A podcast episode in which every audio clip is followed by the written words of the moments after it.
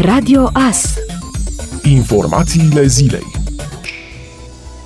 Șeful Departamentului pentru Situații de Urgență, Raed Arafat, a anunțat că marile festivaluri anunțate pentru acest an s-ar putea să nu se țină, pentru că nu va fi permis un număr de zeci de mii sau sute de mii de oameni, ci doar ca 100 sau 150 de persoane să desfășoare o activitate împreună. Arafat a declarat că unii organizatori de festivaluri au început să anunțe vânzarea biletelor pentru evenimentele din acest an, în condițiile în care autoritățile nu știu cum va evolua situația epidemiei epidemiologică până la vară, când sunt programate evenimentele muzicale. Arafat a precizat că până la vară se poate ajunge la o creștere din punct de vedere a situației epidemiologice. Acesta consideră că cine decide organizarea acestor festivaluri trebuie să își asume și faptul că acestea nu se vor putea desfășura. Directorul de comunicare al festivalurilor Never See și Untold, Eddie Kereji, a scris pe pagina sa de Facebook că este îngrijorat de aceste afirmații și că întregul lanț al industriei de evenimente ar fi afectat de încă un an de pauză, precizând că nici măcar nu se încearcă găsirea unor soluții. Organizatorii festivalurilor Never See și Untold au anunțat organizarea acestora în această vară, în luna iulie fiind programat evenimentul muzical de la Constanța și în august cel de la Cluj-Napoca. Numărul posturilor ocupate în instituțiile și autoritățile publice în luna decembrie a ajuns la 1,25 de milioane de locuri, după ce doar în ultima lună din 2020 statul a mai adăugat 4.000 de angajați în sectorul public. În perioada dintre sfârșitul lunii octombrie 2019 și finele anului 2020, în care PNL a guvernat singur, dar nedeținând majoritate în Parlament, numărul bugetarilor a crescut cu aproximativ 14.000. Media lunară a guvernat guvernării PNL a fost de 988 de bugetari în plus pe lună, față de 1336 pe lună în mandatul PSD.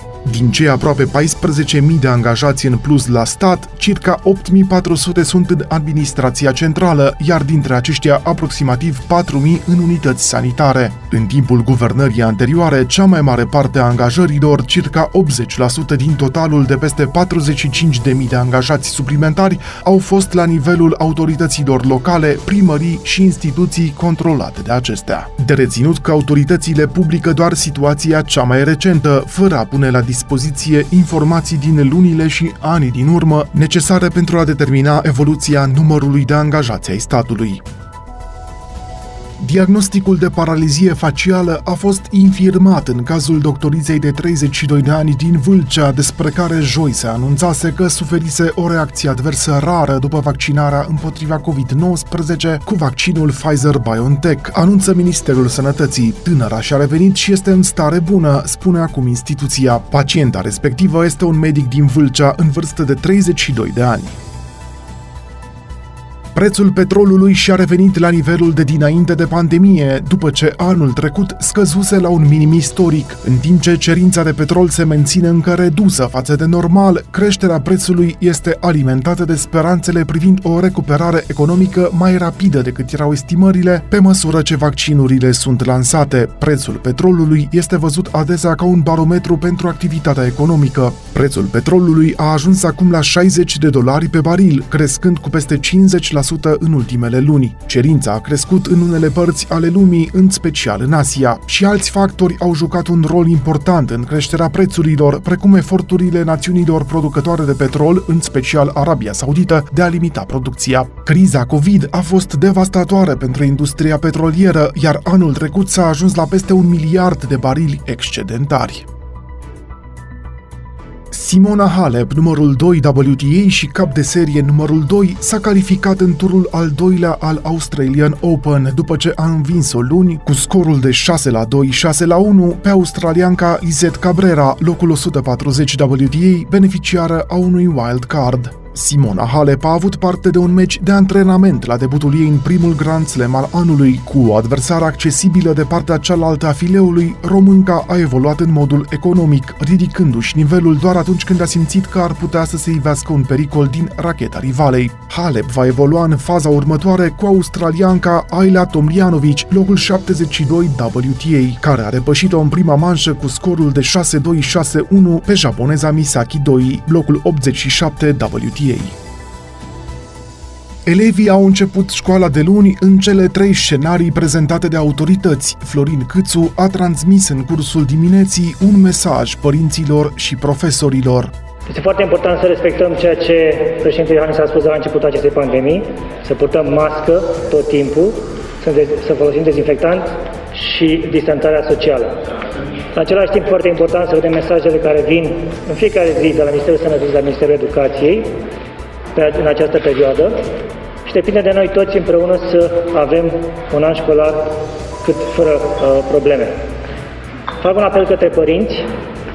Atunci când observăm uh, simptome la copii, chiar de gripă, este recomandat să rămână acasă, ce mai bine. Uh, Bineînțeles că vom face toate eforturile și vom uh, uh, monitoriza acest lucru și în școli, dar fără susținerea și fără implicarea părinților acest lucru nu se poate face.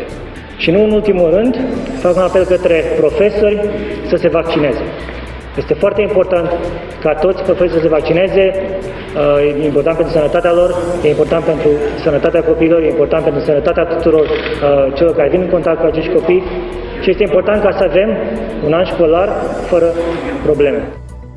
Mai mult de jumătate dintre români declară că intenționează să se vaccineze împotriva COVID-19 în cursul acestui an. Aproape 55% consideră că imunizarea în masă a populației va opri pandemia de COVID, iar 83% susțin că vaccinarea trebuie să fie o alegere personală, relevă un sondaj realizat de Inesecop Research și Verifield în parteneriat cu Centrul de Cercetare în Comunicare și Inovare Socială. Potrivit sondajului, puțin peste 55% dintre români spun că se vor vaccina împotriva COVID-19 în acest an. 39,4%